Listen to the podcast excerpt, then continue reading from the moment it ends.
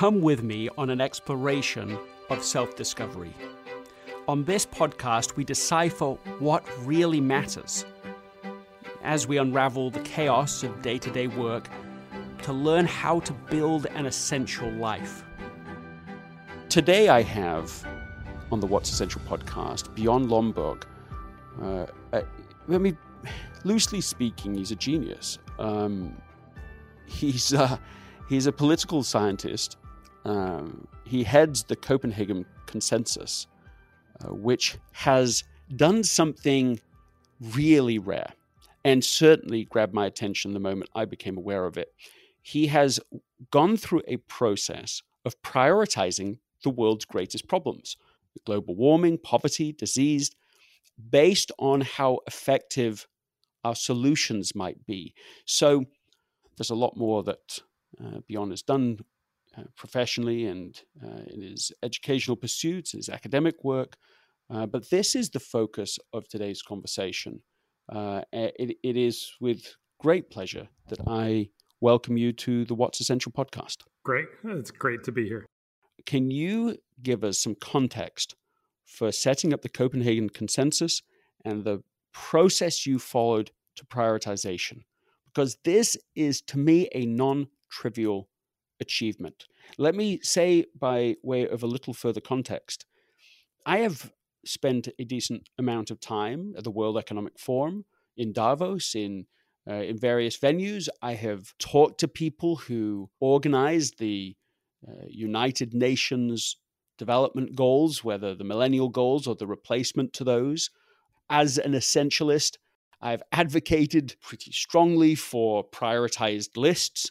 And despite all of that, I have, let's say, failed in my efforts because when they came out with the, the replacement millennial development goals, there was, as I recall, 17 of them, not prioritized as any in any sense. And so it's just a list, and I'm not arguing that they aren't important items, but they there's just so many of them. Uh, what do you do? And so we're acting as if there aren't trade offs, and this has ramifications. You took a different approach. Go. Well, thank you, Greg. And and I've got to say, we we share something very important in common.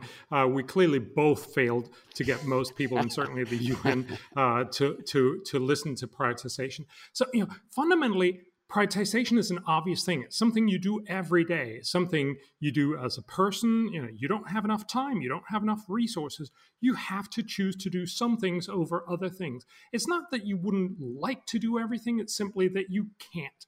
And we do this as organizations. We certainly do this if we run companies, and politicians do this for the countries as well. So we always prioritize. And the trick, of course, is even if we don't talk about prioritization, we end up prioritizing because we can't do everything. So, really, what I tried to do with the Copenhagen Consensus, and this started back in, in the early 2000s, was to say, how come we don't have a good sense of where can you spend a dollar and do a lot of good, and where can you spend a dollar and do less good? Basically, get a sense of where would you do the most good for every dollar spent. Because if you had that, it would be a lot easier to make good priorities. Now, obviously, this is not the only issue that matters. You know, if you know somebody, you're certainly going to prioritize them over people you don't know. Uh, you might also like people from your country rather than from other countries. Most people seem to, at least implicitly, uh, have that priority. And there are many, many other things you would take into consideration. But at least we should have a conversation about where can we do the most good first. And that's both incredibly important, but at the same time, and that's of course why you probably experience it, certainly why we experience it with the UN, that it is also uncomfortable to prioritize because it inevitably means selecting away some really nice and good stuff. And since most people want to be really nice and good people, they tend to want to say rather, let's do everything. And then, of course, later on realize you didn't quite actually managed to do that. So take uh, uh, what you just mentioned the the uh, the follow-ons from the uh, Millennium Development Goals, the so-called Sustainable uh, Development Goals. They're the UN's and hence the world's goals for uh, 2016 to 30. We worked with 50 or actually more than 50 teams of economists across all of these different areas to look at where can you spend a dollar and do the most good? And we tried to tell the UN please please please don't just promise everything to everyone. Not only can't you do it but it's also going to be phenomenally disappointing when you people realize this. And of course it's going to lead to very inefficient helping because you're just going to spread all the all the uh, available resources thinly across all of these areas. And very clearly they didn't actually do that. They ended up exactly promising everything to everyone everywhere all the time. And while that sounds really good it doesn't help you decide where should you spend your resources what should we actually do? So we work with 50 teams of economists to look at what are smart things to do in the world what are less smart things to do. And of course the smart things everybody loves and they're like wow yeah we should do more of that. But then you also say but this is not quite as smart. And then people get all offended and say well but shouldn't we also do that? And the answer is yes in a perfect world we should do everything. But in a real world we should do the smartest things first. And I think that's both why this is incredibly important and why we don't normally talk about this because it also offends people. It makes us feel like, but but shouldn't we also do this and this and this and this? But that's the whole point of prioritization. Do a few really smart things first, then do all the pretty good things, and then do the not so good things until you've run out of money. So let's just have a, a meeting of the minds on this as well.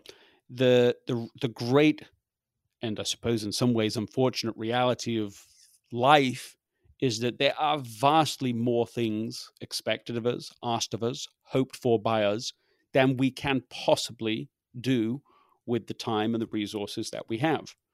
So that prioritization is necessary is an incumbent reality Uh, there is nothing to be done about that. the only question, and, and, and anybody listening to this knows that's true. I mean, they know that because they're listening to the What's Essential podcast anyway. So so they, you know, we we come in with that understanding, but but also they just know it because today they have more things than they can fit into their schedule because when they set goals, they're going to tend towards setting more than they can accomplish. And I struggle with this still, even many years into this journey, because to a non essentialist, to an overachiever, you want to do it all. You know, you want to do everything for everyone. It's not essentialism's fault. It's not, you know, it's not Bjorn's fault that prioritization requires facing trade offs. We're dealing with that all the time. There's only the question of how do you allow the trade offs to be manifest? Do you allow them to be manifest after the fact, where everyone's disappointed and you've made a millimeter progress in a million different directions and you haven't really made substantial progress in the things that you could really do something about? That's sort of option one. Or option two, you, and I think it's really the only alternative, is that you come at it with an essentialist framework and you try to approach the dilemma of trade offs in a disciplined, thoughtful way so that you can maximize your contribution. You can make the biggest difference. And of course, you're saying that with this very uh, simple but clever test of what's the maximum good I can do with a dollar. I mean, that's a very essentialist question. You know, what's the maximum good I can do with a dollar? Let's not pretend that I can do everything with a dollar. What's the best I can do with it? What's the best use of it? So you have these 50 teams of economists. Well, first of all, let's just address why economists. Yeah. And and again, uh, I, I think there's two important caveats. First, economists certainly shouldn't be ruling the world. So this is not sort of an attempt to take over the world or anything, but they tell you something very important about exactly the trade-offs. They tell you what can you get for this dollar so that's what, you know, that's their bread and butter. Obviously, if you talk to a, a health economist, they look at tuberculosis, they work with a lot of tuberculosis experts, but they, and they have all the models from tuberculosis, but they are able to say how much will it cost to save an extra, say, 100,000 people? Uh, how much good will that do? Uh, not only just in, in sort of an ideal setting, but what do we actually think you can get out of it? The second thing, of course, to remember with economists is that spending a dollar is not the only thing that we're trying to do. We're also spending time, we're spending effort, we're certainly spending, you know, our cognitive energy and many other things, but spending money is an essential part of this equation and we're addressing that part. So you, know, you could say very simply the world is spending about 150 billion dollars in development aid. How would you spend that? We're spending much more, both on you know uh, peacekeeping forces and and climate policy and many other things, where we're spending a lot of research, where we're spending it on the good of humanity. Uh, but you know, so we're spending probably somewhere between half and a trillion dollars every year on trying to do good in the world. Let's talk about how we can spend that. But remember, I'm not talking about how you should spend the other 99 trillion dollars that we typically spend on hospitals and and uh, uh, and uh, you know, operas and uh, and uh, uh, tra- transfer money for to poor people and infrastructure and all the other stuff. So this is a limited conversation, and in that limited conversation, economists can really help. Every intellectual tradition emphasizes certain parts of the complex world in which we live. They're all trying to uh, to understand it from different places. One of the advantages of the mindset of an economist is the inherent reality of trade offs. It's built into the models. This is sort of at the very heart of the matter. If you supply more of this, you're going to supply less of that. It's sort of built into the assumptions of the training of, of economists. So you're not saying they have more insight than everybody else. No, they have an insight into a particular part of the decision making process, and that's why you chose them. So 50 teams, and what did you do with them? We were running concurrently with the SDGs, so the Sustainable Development Goals. So we actually asked them to look at the precursor, which was the high level panel that talked about all these different things that eventually turned out to be the SDGs ask them to say, all right, within each one of these, what do we know? So again, there are some things we don't know how to fix. Uh, you know, very obviously, uh, uh, if you were to say what's the biggest problem in the world, you could argue that it's uh, that we all die. But you know, economists would say we have a severe undersupply of immortality, but we don't know quite how to fix that. So we're not talking about stuff we don't know how to fix. And perhaps more importantly, there are a lot of problems out there in the world that we just don't have enough information about. We don't know what they cost, we don't know how well they work. Uh, but that's not, so that was not what we looked at. We looked at all the things we do know how to fix. So we do know how to fix climate change or air pollution. We know how to make uh, coral reefs better, but also we know how to deal with all the uh, infectious diseases from malaria, HIV, uh, tuberculosis to neglected tropical diseases. We know how to deal with malnutrition. We also know how to deal with uh, problems like free trade, or family planning. We know less well how to deal with corruption and and the lack of understanding of where do money go. You know, basically that that a lot of companies shift money around the world. But we know a lot of, about all of these things. So we asked economists in each one of these areas. So we worked, for instance, in corruption. We worked with Mary Hildebrand of Harvard University, who has done a lot of work on corruption, together with Susan Rose Ackerman from Yale, who did the original uh, Corruption Cost the World a Trillion Dollars. We work with them on what are the smart things you can do on corruption. How much will it cost? How much good will it do? And we did the same thing with infectious disease economists on, for instance, how can we tackle tuberculosis and nutrition to small children and all the other challenges and all the other solutions.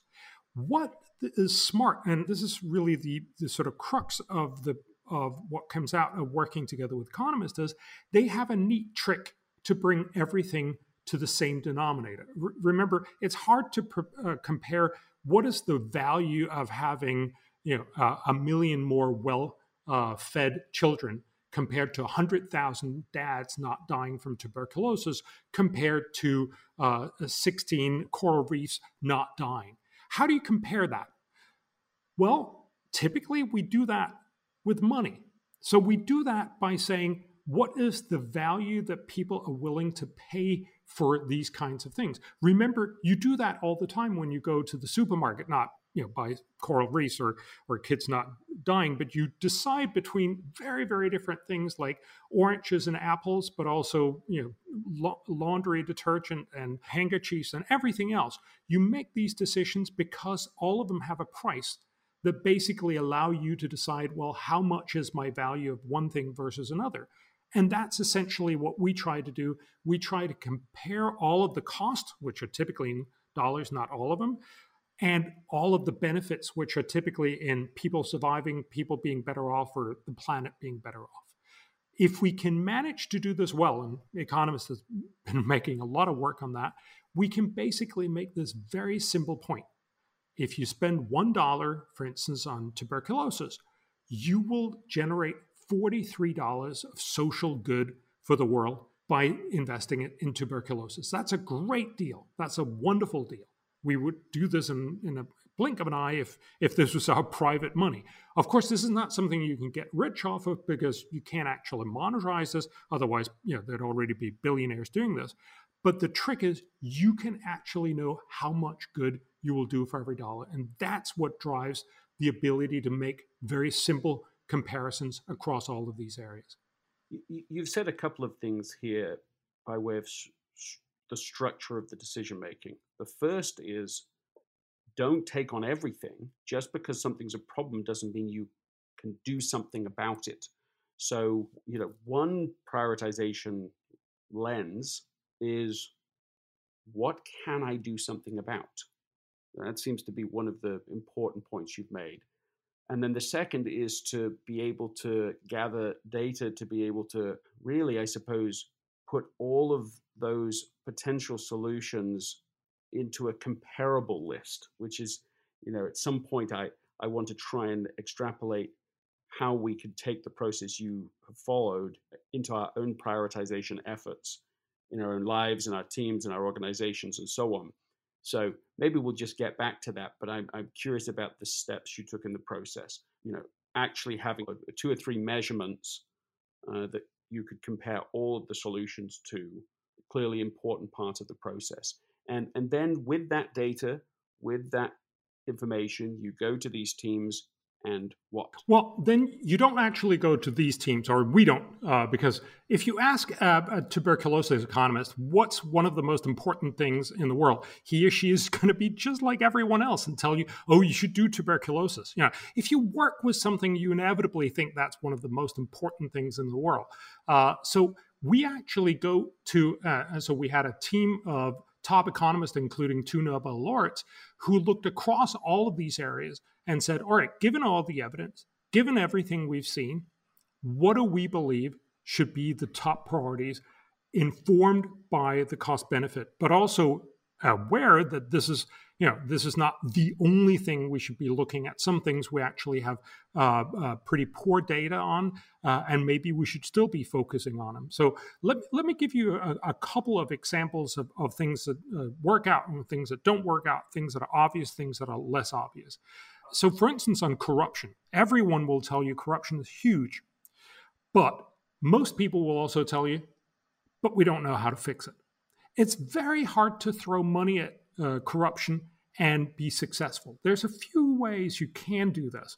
One is to make sure that you get better procurement. This sounds incredibly boring, uh, but actually, a third of all development world spending goes to procurement. So, you know, anything from uh, post-it notes to roads, and obviously because roads are much more expensive, this is, you know, infrastructure are the kind of things that really are very, very corrupt. Uh, so one of the things we found, for instance, when we work with Bangladesh and the Bangladeshi government, was that if you make essentially an eBay out of this, so you let people bid online, you put the bids up online, it makes it harder to be corrupt.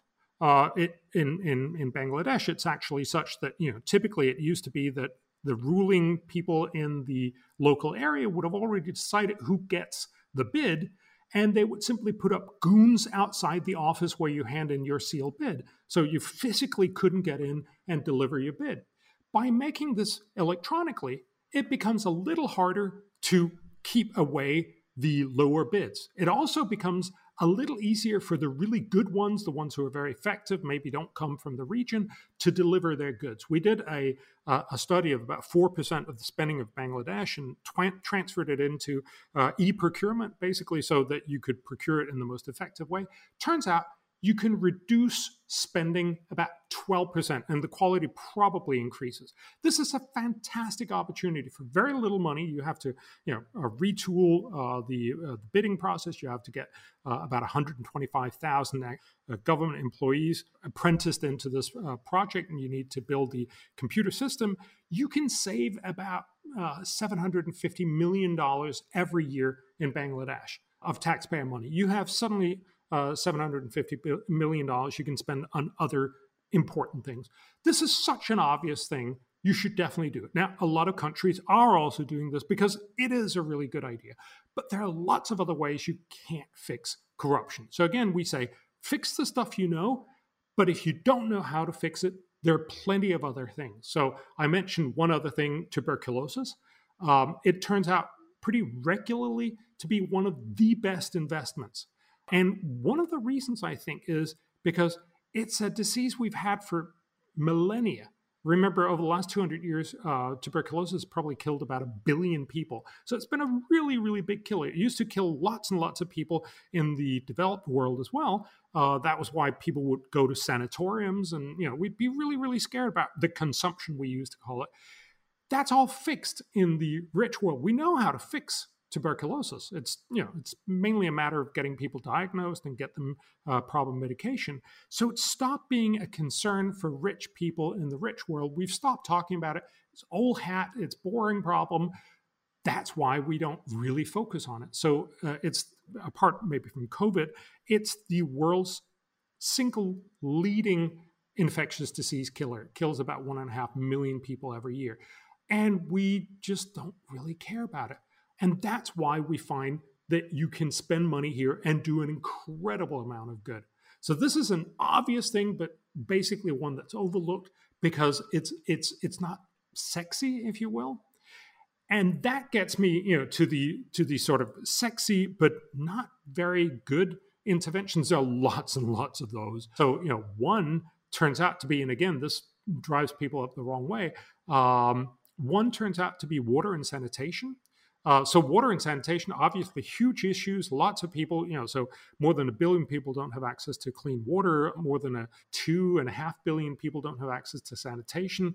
Leads to a lot of waste uh, uh, in, in spending time to get your water and to get somewhere to pee or defecate. Uh, it also costs a lot of disease. Uh, for women, it means that there are more risk of, of being uh, raped, for instance. So there are lots of great things and reasons why you should do something about it.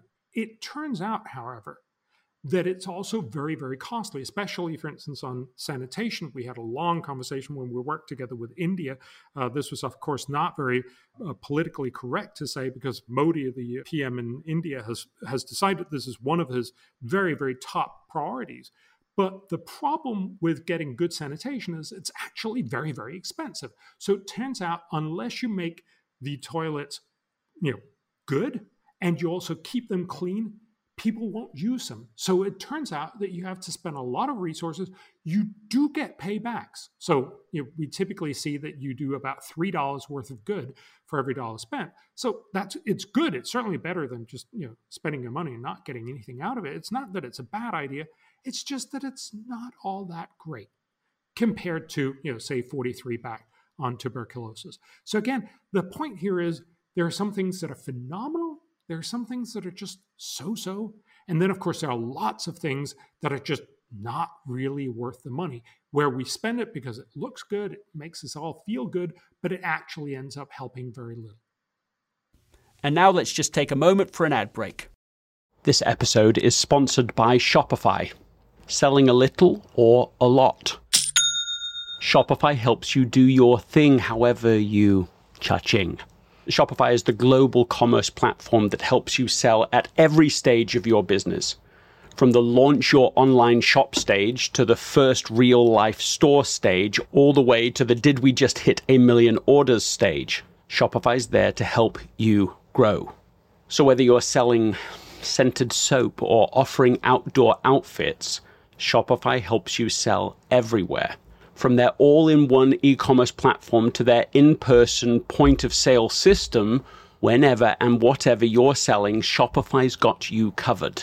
Shopify helps turn browsers into buyers with the internet's best converting checkout, 15% better on average compared to other leading commerce platforms. So sell more with less effort thanks to Shopify Magic, which is your AI powered all star.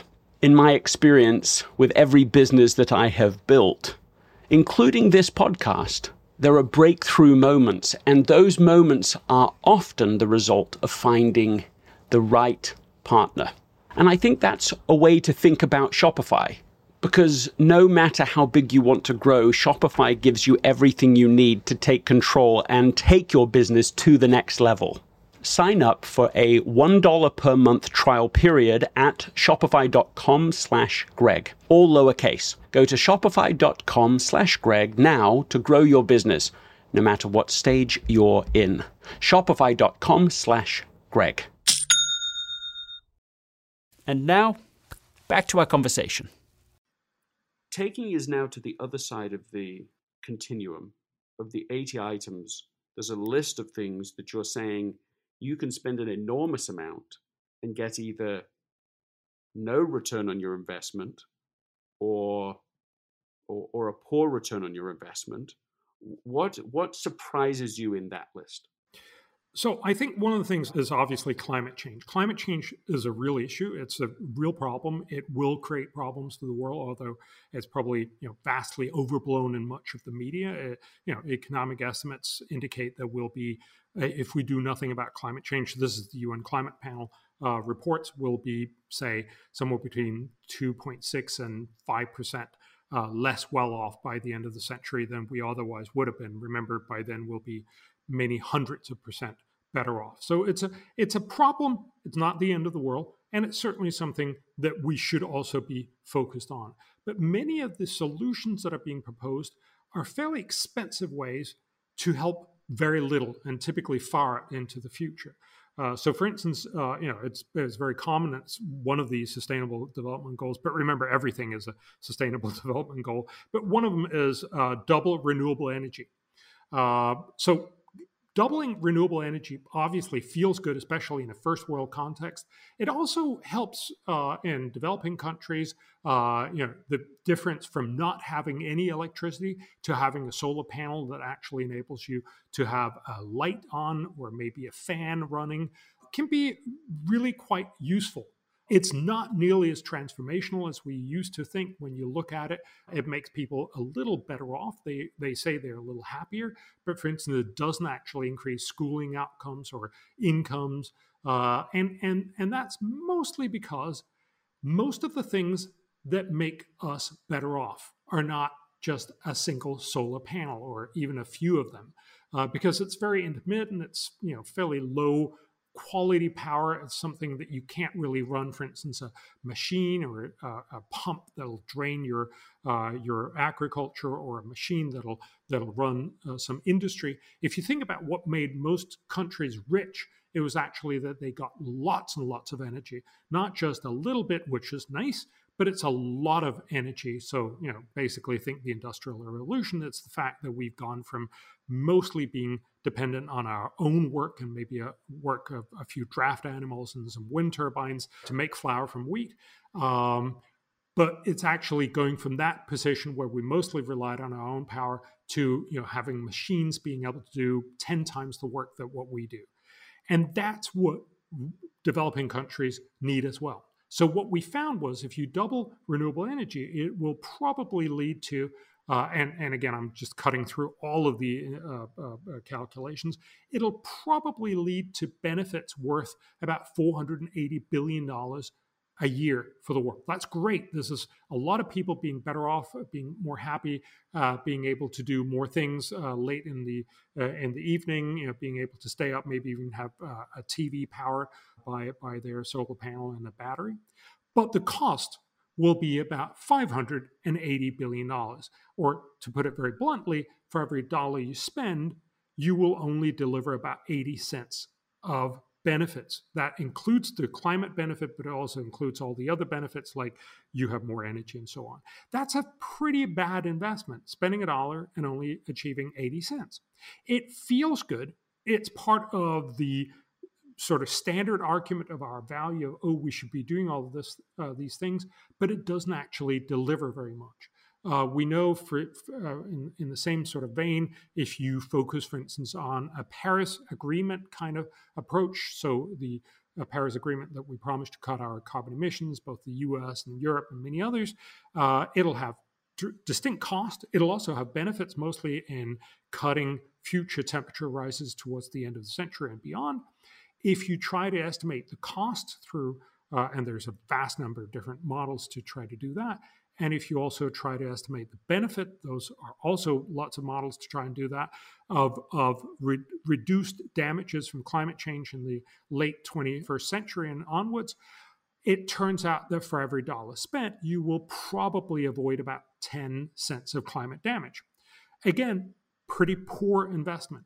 It does not mean that there are not great things to do in energy as well. Uh, you know, so we found, for instance, uh, if you if you focus on spending a lot more research and development into green energy, so basically focus on innovating the next set of technologies that'll become so cheap that everyone will want to use them. If you do that, every dollar will probably deliver about eleven dollars of avoided climate damage, which is a much better approach, but also much less sexy. It doesn't it doesn't sort of strike the same chord with uh, you know, Fridays for the Future and everybody else that we're doing something right now, but it's more about saying this is the way that we've solved all problems, that we solve them through innovation, not by telling people to do with less. So again, we show some things in some of these areas that are not very comfortable, but that we need to know because it turns out that if we spend it on the sexy things, the things that everybody talks about, some of that money is going to be spent really well, but some of it is going to be spent pretty ineffectively. If I had to sort of summarize what we're talking about here, I, I, I would agree, first of all, that, that nothing we've talked about feels like rocket science. You know, as you, no. as you break it down, you go, okay, well, that, that's sort of um, what I would describe as disciplined decision making. Um, quite quite known.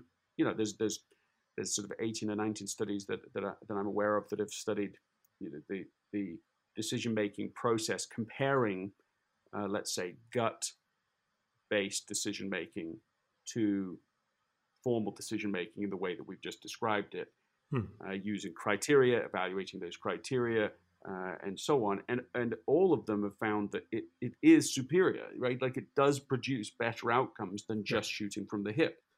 Uh, yes. Uh, and and so that's really what you're advocating. Of course, you're advocating at a particular sphere, but you're still advocating for a discipline. Let's think this through, hmm. rather than let's just make this decision kind of emotionally in the in the you know in the first instance.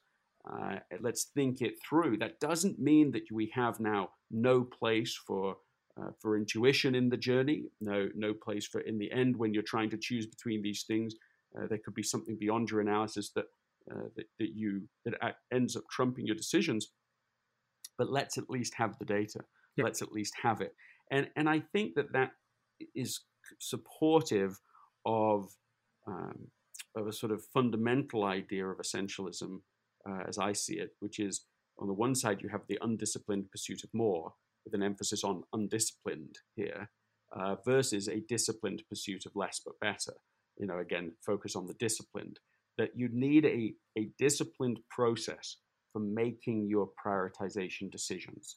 Yeah. And if you don't have that, you will default to an undisciplined approach where it, it can be your criteria, your unnamed criteria can be any number of things, including, well, who speaks loudest or who's most emotional about it, hmm. uh, or, or what is the, you know, for your work, what is the media's, you know, really emphasizing the most right now and whipping people up about it. And so your, your actual unnamed criteria can be can be really awful. Somebody's criteria can be just, you know, what's the latest thing in their inbox. Hmm. That might have nothing whatsoever to do with the most important work in their lives. I mean, it literally might have nothing whatsoever yeah. to do with what the most important things are in their life or where the best use of their time, energy, resources is. And yet, because it's pressured or proximate, suddenly it gets the attention.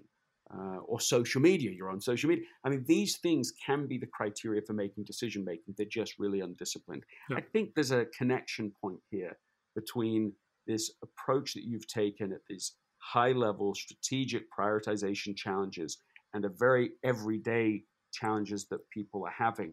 And I wonder now that I'm making that point whether it's it's not more than coincidentally connected in the sense that every every leader, uh, whatever, whether they're working in the UK government, the US government, the UN, uh, the EU, you know, they're all people too. Hmm. So they all have the same the same risk of falling into an undisciplined decision making process just like anybody else yeah. does. I, I think and this and I think this is very interesting and I think you're absolutely right that we need to realize that we'll probably be able to get a lot more mileage out of life if we're more disciplined if we think about the cost and benefits and acknowledge that they're there search through the uh, the uh, possible solutions. I think the, the, the one big difference that i see and that i, I think is, is necessary to mention is that there's different incentive structures for private people using this for their own lives and for politicians using this for nations or you know uh, government officials in the UN uh, doing this for the world. Um, Please explain. For for private people, if you make this decision, if you make this analysis and try to optimize your own life, you have to live with the decision. Not so for most politicians. You know, most politicians will make a promise that by 2030, you know, in the uh, for the Sustainable Development Goals, 2030, we have to have reached all of these goals. I'm not going to be a politician in 2030. I'll be out of the game. So, in reality, what a lot of politicians manage to do is to make all the promises, get all the applause, and then leave the hard bits for someone else. And, and that's, of course, why a lot of politicians will say, yes, we should prioritize and then a little bit later, they'll turn around and say, I'm going to promise you everything. Uh, and, and, so you know my experience uh, back in New York in 2014 15 when we worked with the UN uh, on on doing this I actually met with about a, a, third of all the UN ambassadors who were doing this so about 30 40 uh, UN ambassadors individually in New York, and they all loved the concept. They, you know, they just like we have this great conversation. They're like, "Oh yes, I really want to know what what are costs and benefits and what really works and stuff." But when it came down to it.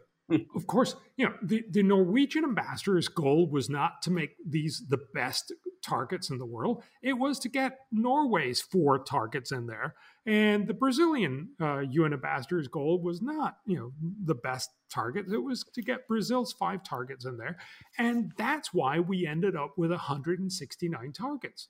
So, so in reality, is that true? Was there a, were there 169? Is that there? There's 169, and rem- remember, th- they used to be 211, uh, and and they felt, oh, that's a little many, so they actually rewrote it so it became.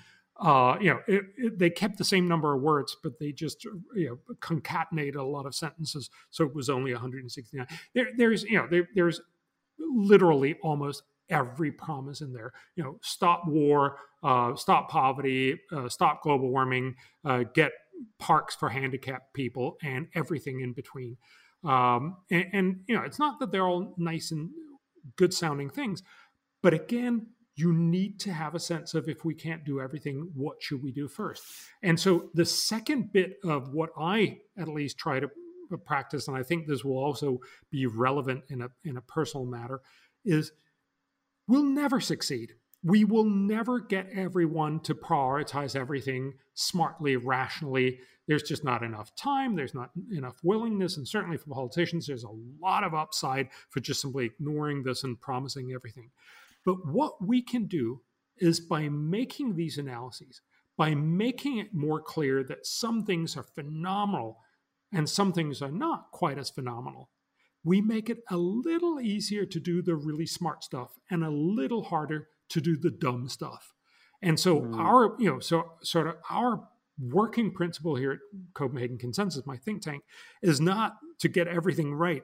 It's about getting things slightly less wrong. If we can mm-hmm. manage to get the world to do slightly less wrong, we've really, really helped the world along. Uh, so, you know, a, a, a, humble goal, I think, is also uh, worth having. You know, just like you, you start out saying, I, am now I'm going to prioritize everything. I'm going to be smart about everything, and you're going to be disappointed with yourself. uh, at the end of the day, if you manage to make it a little smarter, if you manage to make your surroundings a little smarter, your boss a little, or your organization a little better, you've done great work. That's, I think, the real challenge here is to recognize that by being insisting on smartness, insisting on, you know, we have to prioritize, we have to find what are the possible solutions, and then evaluate their costs and benefits. If we do those three principles as you outlined, and if we just do them sometimes, and even if people often will not listen, if we can just make it a little better, that's great. Uh, that that's a, a, beautiful way for us to end. It's, a, it's a, to let's be a little less wrong. Yes. And if you can, if you can help people to consistently over time be a little less wrong, you you you, you know that's better than just making yourself feel good about not having transformed the prioritization, uh, you know, superstructure of the world. It's also just going. It's also just saying, yeah, that actually matters. It can make a big impact. There's a lot. There's a lot to be gained by being a little less wrong over time. Uh, Bjorn, it's been an absolute pleasure to talk to you. Uh, I, I, thoroughly enjoy the, the, way that you've approached this, the disciplined approach that you've taken to it, uh, and, and the way that really you are challenging the, let's call it the emotional norms of the non essential norms of let's just do everything now. That is a that is a, a, human challenge in every part of the human system, as far as I'm concerned. Uh, it is it is it is true for every person listening to this. They all work in some sort of matrixed organization uh, or in a situation where people just have competing priorities. And so it's a reasonable goal for them to, to be able to try and help the people they work with and people around them uh, and themselves to be a little less wrong. Thank you so much for being on the What's Essential podcast. Greg, it was great talking to you. This episode is brought to you by the Yap Media Podcast Network. I'm Hala Taha, CEO of the award winning digital media empire, Yap Media and host of Yap Young and Profiting Podcast, a number one entrepreneurship and self improvement podcast where you can listen, learn, and profit. On Young and Profiting Podcast, I interview the brightest minds in the world and I turn their wisdom into actionable advice that you can use in your daily life. Each week, we dive into a new topic like the art of side hustles, how to level up your influence and persuasion, and goal setting. I interview A list guests on Young and Profiting. I've got the best guests, like the world's number one negotiation expert, Chris Voss Shark Daymond John, serial entrepreneurs Alex and Leila Hormozi, and even movie stars like Matthew McConaughey. There's absolutely no fluff on my podcast, and that's on purpose. Every episode is jam packed with advice that's going to push your life forward. I do my research, I get straight to the point, and I take things really seriously, which is why I'm known as the podcast princess and how I became one of the top podcasters in the world in less than five years. Young and Profiting Podcast is for all ages. Don't let the name fool you. It's an advanced show. As long as you want to learn and level up, you will be forever young. So join podcast royalty and subscribe to Young and Profiting Podcast, or YAP, like it's often called by my YAP fam, on Apple, Spotify, Castbox, or wherever you listen to your podcasts.